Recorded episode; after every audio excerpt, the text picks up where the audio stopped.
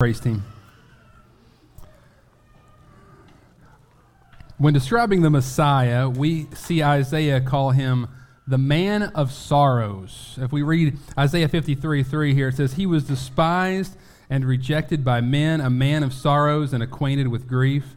And as, as one from whom men hide their faces, he was despised, and we esteemed him not. Our Savior suffered many things while on earth, and this is why this title, Man of Sorrows, is given to him.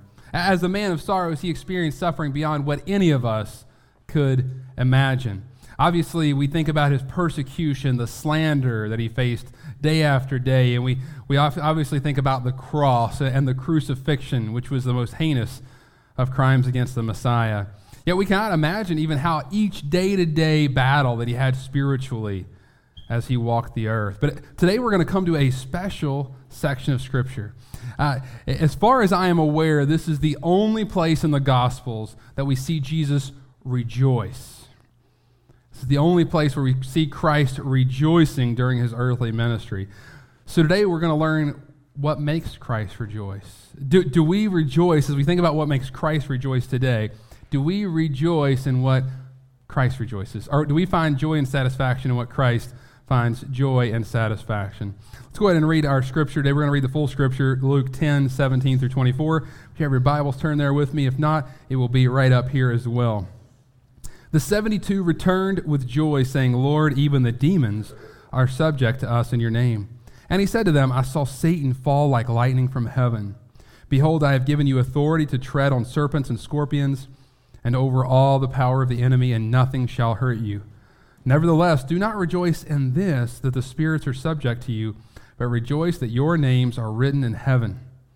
In that same hour, he rejoiced in the Holy Spirit and said, I thank you, Father, Lord of heaven and earth, that you have hidden these things from the wise and understanding and revealed them to little children. Yes, Father, for such was your gracious will. All things have been handed over to me by my Father, and no one knows who the Son is except the Father and who the Father is except the Son, and anyone to whom the Son chooses to reveal him. Then turning to the disciples, he said privately, Blessed are the eyes that see what you see. For I tell you that many prophets and kings desired to see what you see and did not see it, and to hear what you hear and did not hear it. Let us pray. Heavenly Father, thank you for your word. Thank you for this, this scripture today, learning what makes you rejoice. Lord, you were a a man of sorrows, acquainted with grief when you walked this earth. You suffered in our place on the cross. You allowed sinful man to continue to persecute you. You didn't complain. You just kept walking the path of the cross. And as we're, we've entered this journey to the cross, the last four to six months of your ministry, even though we still have a lot of Luke to go, this is all kind of in that last six months or so of your ministry, and we watch you walk toward the cross, we see you rejoice. And we're going to learn about why you're rejoicing today, and we know it's about salvation. That salvation is coming through, through you. The kingdom of God has come through you, and we thank you, Lord. And I pray that as we, as we go through the scripture today, that you help us to rejoice with you, and that that, that rejoicing creates a change in our hearts. Personally, that we all are, are saved, that we have put our faith and trust in you. And secondly, that we share the gospel with others. As we enter this Christmas season, we have been given the greatest gift ever. We've been given your Son. We've been given salvation through Jesus Christ. And may we share that gift with others who need to hear the saving words of the gospel. We love you. We praise you. Thank you. Open up our hearts and minds to hear your word. May you speak through me, God. I am nothing, but you are everything, God. And may you speak through me today. May you open up our, our hearts and our minds to hear your word. May you cast off, as, as Brother Adam already talked about, just casting off all those things we may be thinking about. May, maybe interactions that we had at Thanksgiving that were good, and maybe some that were not good.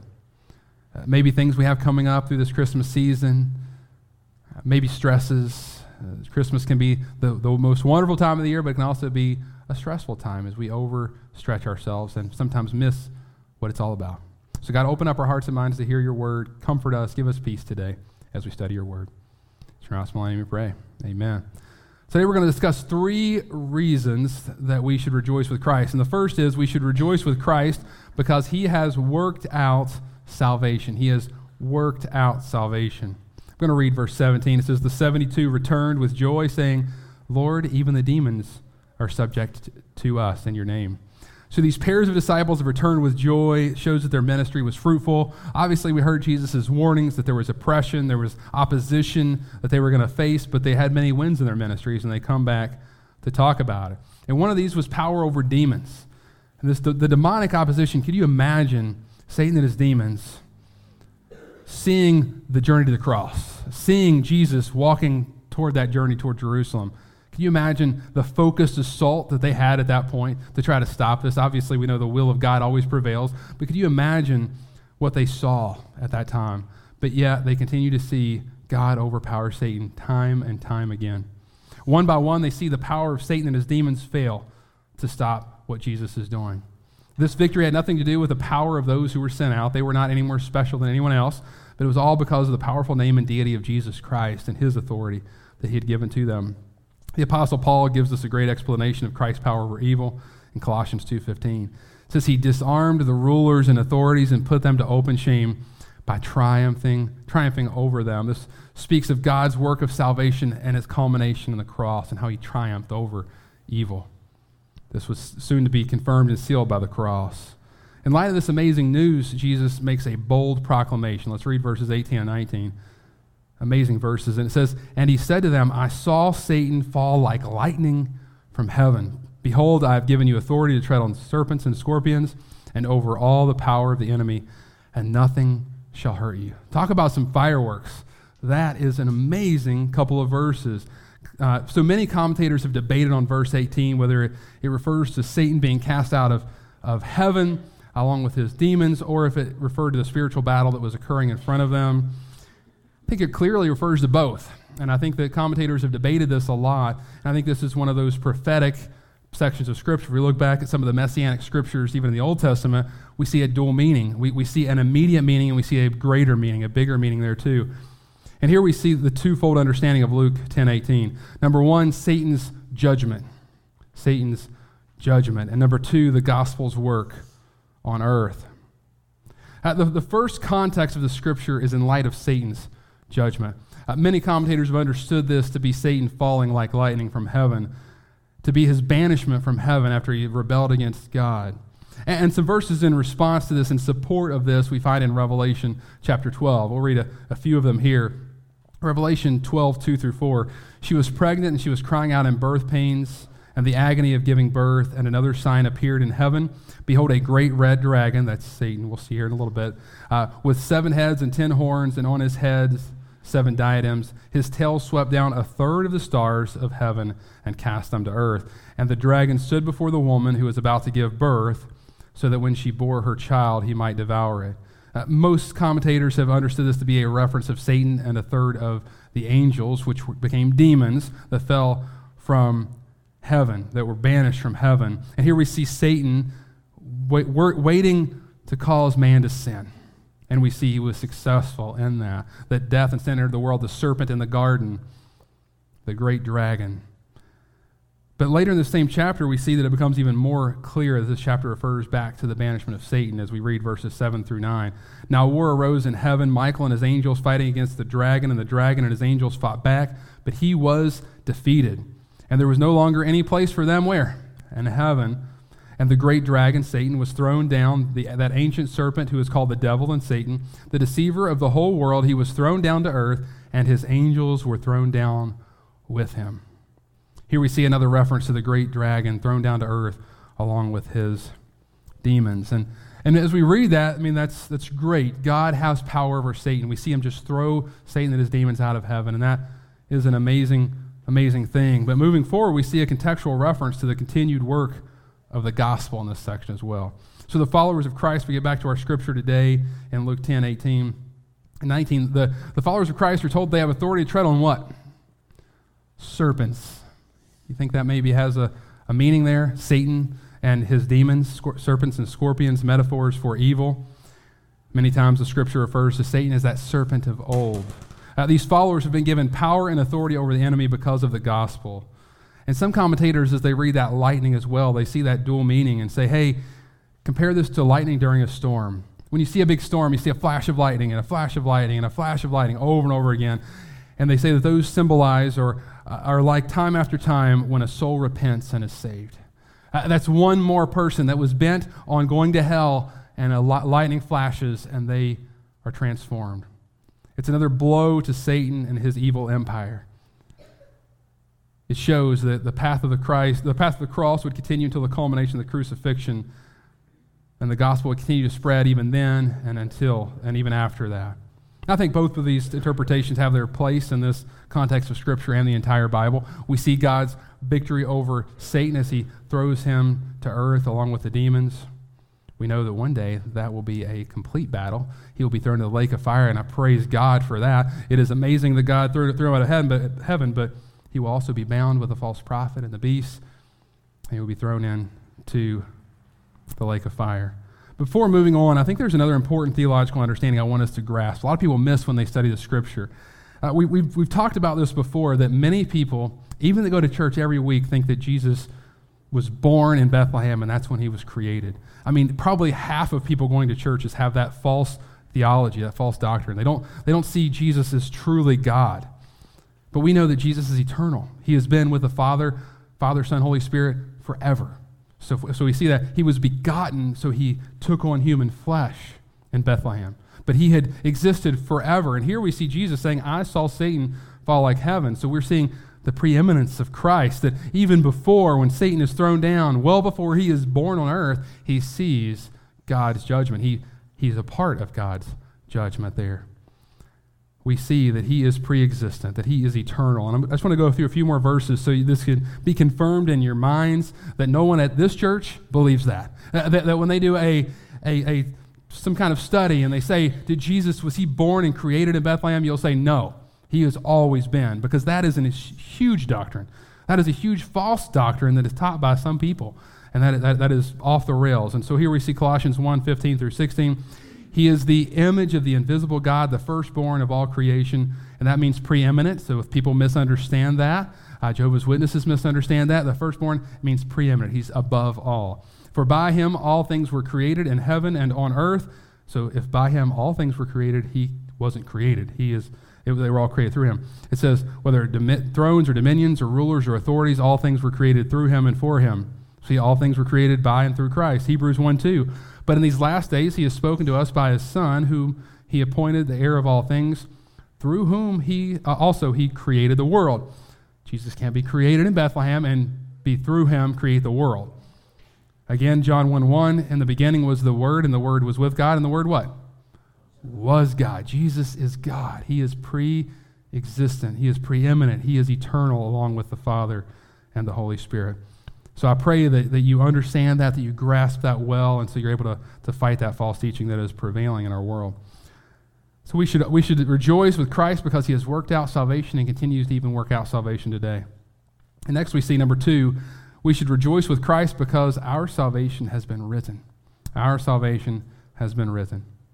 Let me read verse 20. Nevertheless, do not rejoice in this, that the spirits are subject to you, but rejoice that your names are written in heaven. Wow. So sections of scripture like this are encouraging.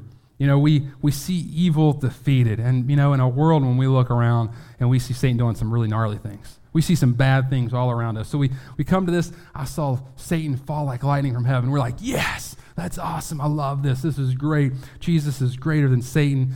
God is greater than Satan. He throws him down. Then we look around and it can be really, really depressing when we look around. But, but we can glory a lot in that of God's power over Satan. And, and I get that. We, we see Jude 9 that, that it is a battle, that Satan is powerful, and this power over Satan, from, from, uh, over Satan that God has is impressive. But, says, but even when the archangel Michael, contending with the devil, was disputing about the body of Moses, he did not presume to pronounce a blasphemous judgment, but said, The Lord rebuke you. Even Michael respects Satan, Satan's power here, so we see God just throw him down. It shows God's power. But, but Jesus says here, it's, it's not the power over evil, that we need to rejoice in and glory in. Uh, we should, I mean, that is great that God has power over evil. That, that's completely true. But our salvation is what should bring us true joy. It is even greater than that. I, as I was talking to my mentor, Pastor Kenny Stidham, uh, we started talking about the scripture, and I wanted to make sure I was handling those last couple of verses correctly with the dual meaning. And uh, going over that, and, and he, he says something that really struck me here. He said, It takes more power to get men into heaven than Satan out of heaven. Let's say that again. It takes more power to get men into heaven than Satan out of heaven. In other words, it's harder to take a corrupted and dead soul, a, a, a soul destined for hell, it's harder to take that, resurrect it, and save a, save a lost soul than it was to banish Satan from heaven.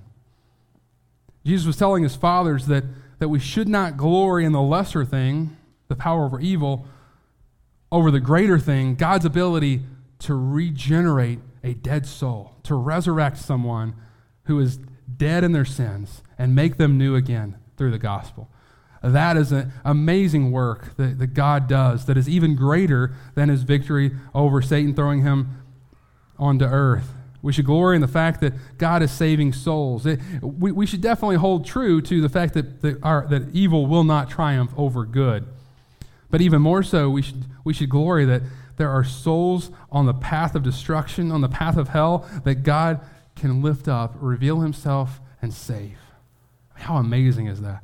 You know, sometimes we get so focused on this spiritual battle, this battle, this battle, that we miss the fact that there are souls at stake, that there are souls that are doomed for destruction right now.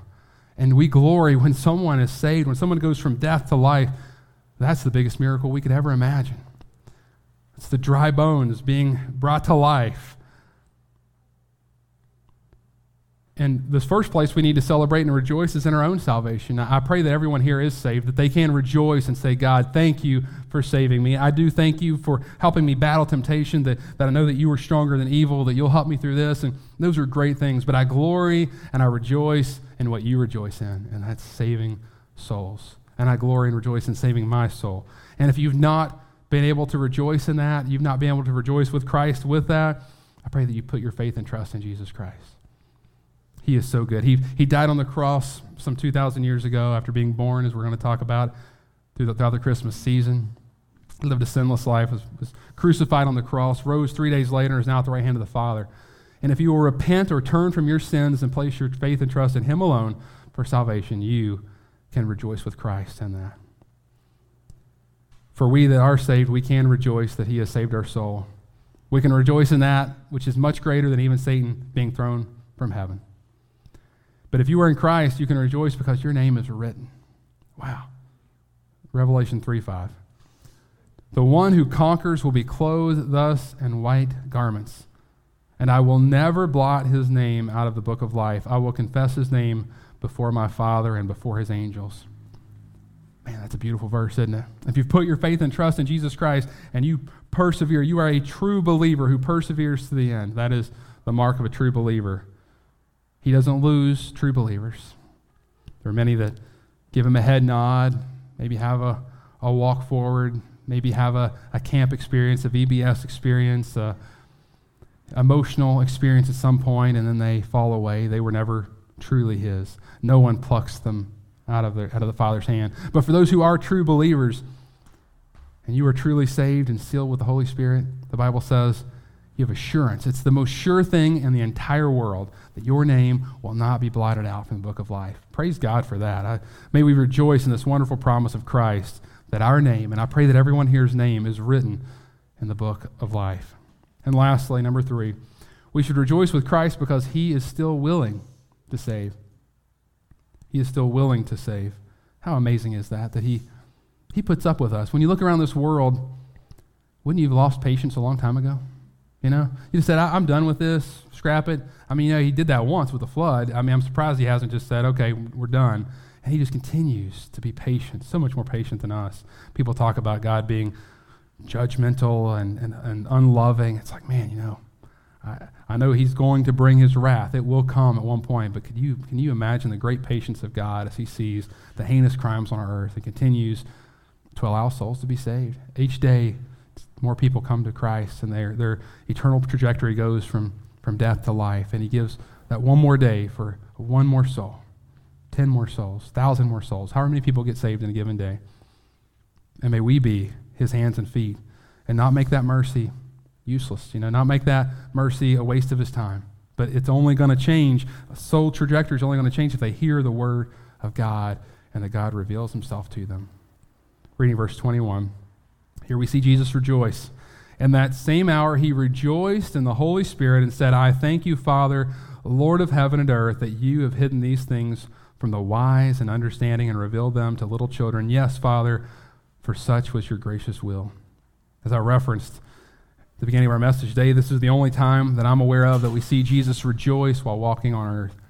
This man of sorrows rejoices. And this Greek word for rejoice is actually agaliao, which means to rejoice greatly, rejoice exceedingly, or to be overjoyed. It's not even just a little rejoice, it's a big rejoice. So not only do we see him joyful, but we see him exceedingly joyful. So, what is it that gets our Lord and Savior overjoyed while he's on earth, while he walks on earth?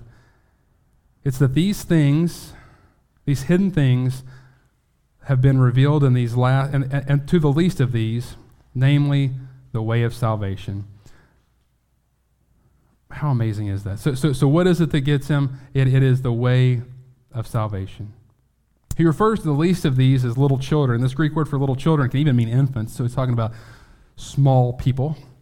And it, we know that this is a metaphor for, for the least of these, for those that were outcasts, those that were uneducated, those that would have been the least likely to be picked on the dodgeball team.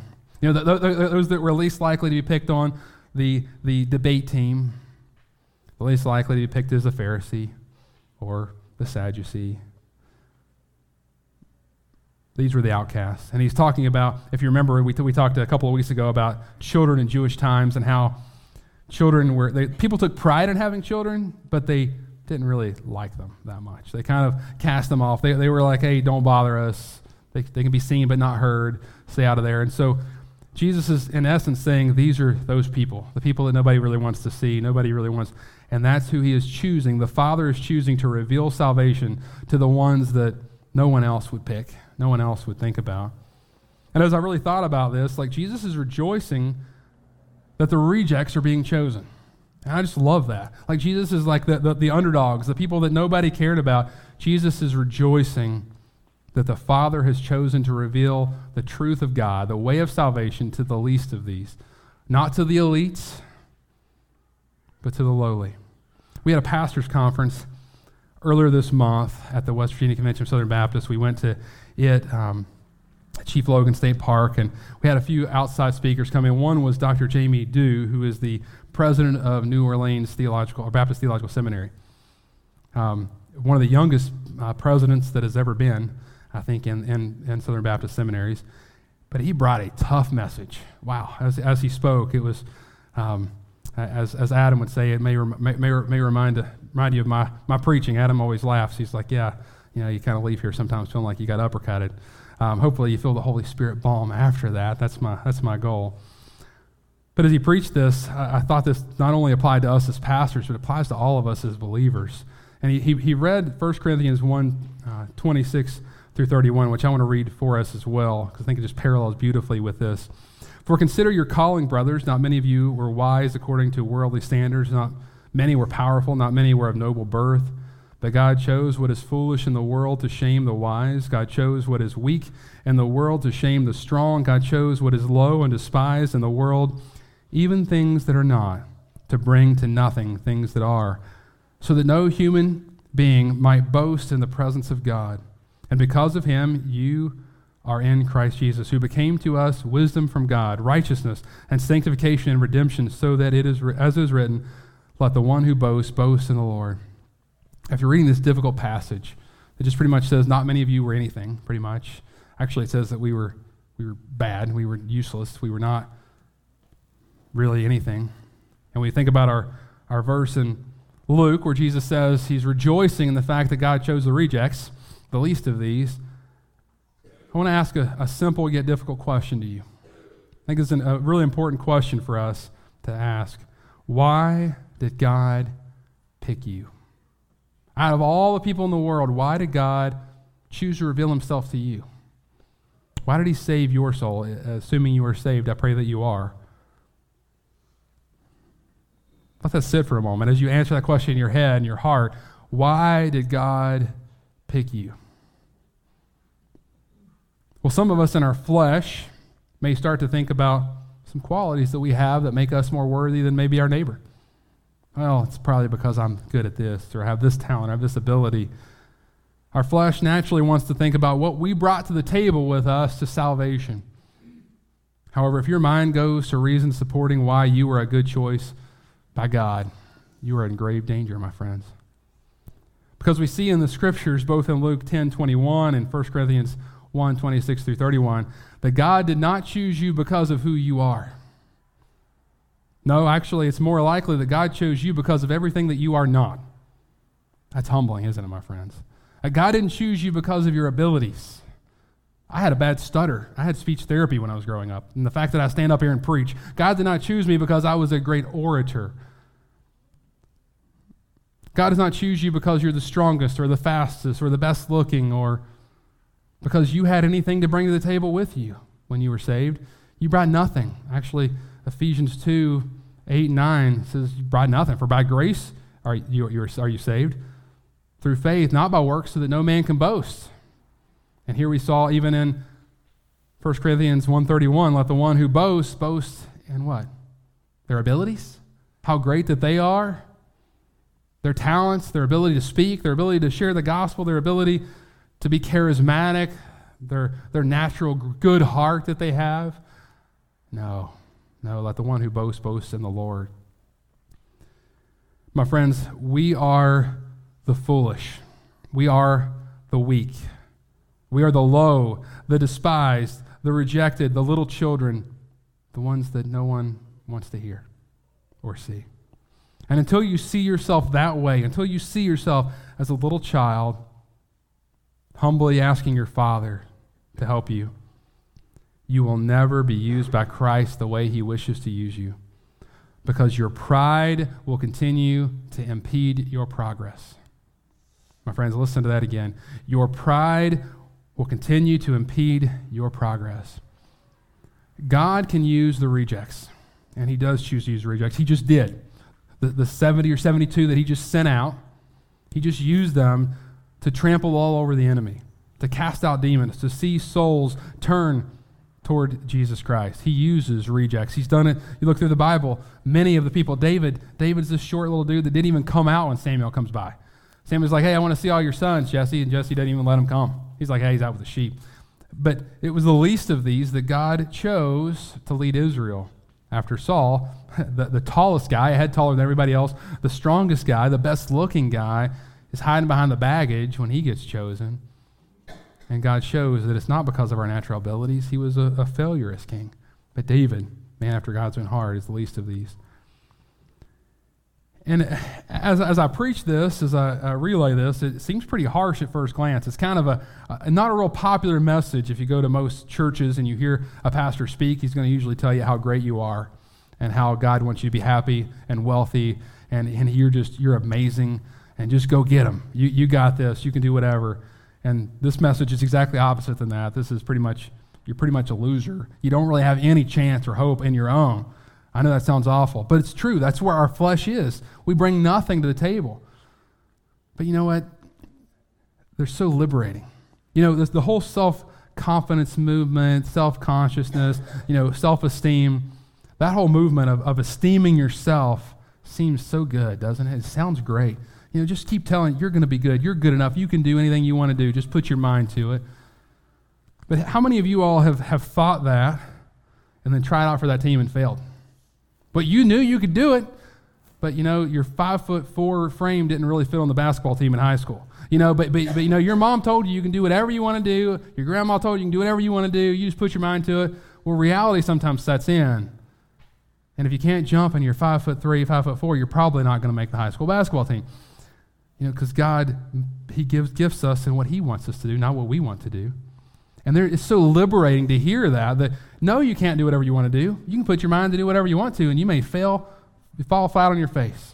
But you can do whatever God has called you to do. He will equip you to do it, and He will do amazing things. And it's so liberating because it doesn't rely on your natural abilities or talents. Me getting up here and preaching, I was not naturally gifted to be able to speak at all. But God gifted me with that ability. And there's a lot better than me. I'll be honest. I need to stay humble on that. There's a lot of guys that are better than me. But God takes the least, the kid that can't say S's or Z's or the or anything like that. I, I can't remember how many things I couldn't say when I was a kid, and now I speak for the Lord. He takes what the least of these because he wants to show how he can use the rejects. He can because he gets more glory that way, right? If God takes someone that already has everything and exalts them, what's going to happen? Oh yeah, I'm great. Look at what I've done for you, God. Look at what I bring to the table. But when he brings somebody that doesn't really bring to the table and he does amazing things through them, he gets all the glory. He gets all the glory. And may he always get all the glory in our lives. May we see ourselves truthfully that we didn't really bring anything to the table. We had nothing to offer, but yet he saved us anyway. And through that, everything he's going to call us to do, everywhere he's going to call us to go, he will equip us and give us the ability to do what he wants us to do. No, you can't be whatever you want to be. You can't do whatever you want to do, but you can do, you can accomplish whatever Christ calls you to accomplish. Even other people say there's no way you can do it. Even in a world that says you can do whatever you want to do, a lot of times there's so certain things, no, you, you can't do that. Like that. And that's, that's when God steps in and, and, and does that amazing work through those who are willing to humble themselves before Him. One more important theological understanding I want us to, to get before moving forward is found in verse 21. It says here, in that same hour, oh, here we go. In that same hour, look at what's under, underlined up here. In the same hour, he rejoiced, meaning Jesus, in the what? Holy Spirit, and said, I thank you, Father. What do you see there? The Trinity, three and one, all rejoicing in what? Salvation of lost souls. What makes Christ rejoice? Salvation makes him rejoice. The kingdom of God had come, and this brings joy to the Godhead, three and one. Moving forward, we see that Jesus continues his joy as he focuses on his pivotal role in the salvation of lost souls. Verse 22 here All things have been handed over to me by my Father, and no one knows who the Son is except the Father, or who the Father is except the Son, and anyone whom the Son chooses to reveal him. In other words, the only, only person that knows God is, is God. God knows God. Jesus continues his outspoken prayer in the presence of his disciples to make this incredibly bold statement. No one knows the Father except the Son, and who, whom the Son chooses to reveal the Father to. Here we see the exclusivity of the gospel taught again. Jesus is the only way to the Father, John 14, 6. We see at the beginning of this verse that everything has been, all things have been given to the Son. And what, what does this accomplish? all knowledge, all authority, all power, and the power of salvation. And Jesus is rejoicing in his role to play in the plan of salvation. He takes the central role of salvation. And I just find it very ironic that he's rejoicing in what's coming. He's rejoicing in the cross and his journey to the cross and his role in salvation. Not many of us here would rejoice knowing we were going to the cross knowing that we would be tortured. But my friends, Christ rejoiced at seeing our day even today because he looked past the cross and his victory over sin and death. He finds exceeding joy when someone goes from death to life and is resurrected. We're told even the angels in heaven rejoice with him as well when a soul is saved in Luke 15:10. But before going to our last couple of verses, I want to ask an important question. We talked about how no one can know the Father unless the Son reveals him to him. Is Jesus revealing himself to you today? Have you never been born again? You've never really repented of your sins, turned from your sins, and put your faith and trust in Jesus Christ alone for salvation. I pray that today is that day of salvation for you. Maybe you had an experience whenever you were younger, you went forward to VBS or you went forward at something. But you know, when you look back at your life, you've not lived for Christ. You've given the head nod, but you haven't been all in. Well, I pray that Jesus and his angels can rejoice at the salvation of another soul that goes from death to life. Give Jesus joy and let him celebrate, and may you rejoice with him in the, in the, in the saving of another soul going from death to respond to that free gift, my friends, if that is you. There is no more important decision for you to make. Jesus ends this section with the following two verses in verses 23 and 24. Then turning to the disciples, he said privately, Blessed are the eyes that see what you see. For I tell you that many prophets and kings desired to see what you see and did not see it, and to hear what you hear and did not hear it. He then gathers his disciples and lets them know how big what they're seeing is. This is not just your run of the mill day that they've had, uh, not the run of mill few days or weeks or however long this lasted. This is huge. Consider the prophets of old who wrote about such things. Consider Isaiah who wrote what we started, uh, started this off with, a man of sorrows, that looked forward to the coming Messiah but never got to hear him, never got to see him while he was on earth. Think about King David as he writes messianic psalms and points to the one to come, the, the, the son of David that would come to take away the sins of the world. These 12 apostles are able to see so much in such a short time. And, church, blessed are you as you read these words.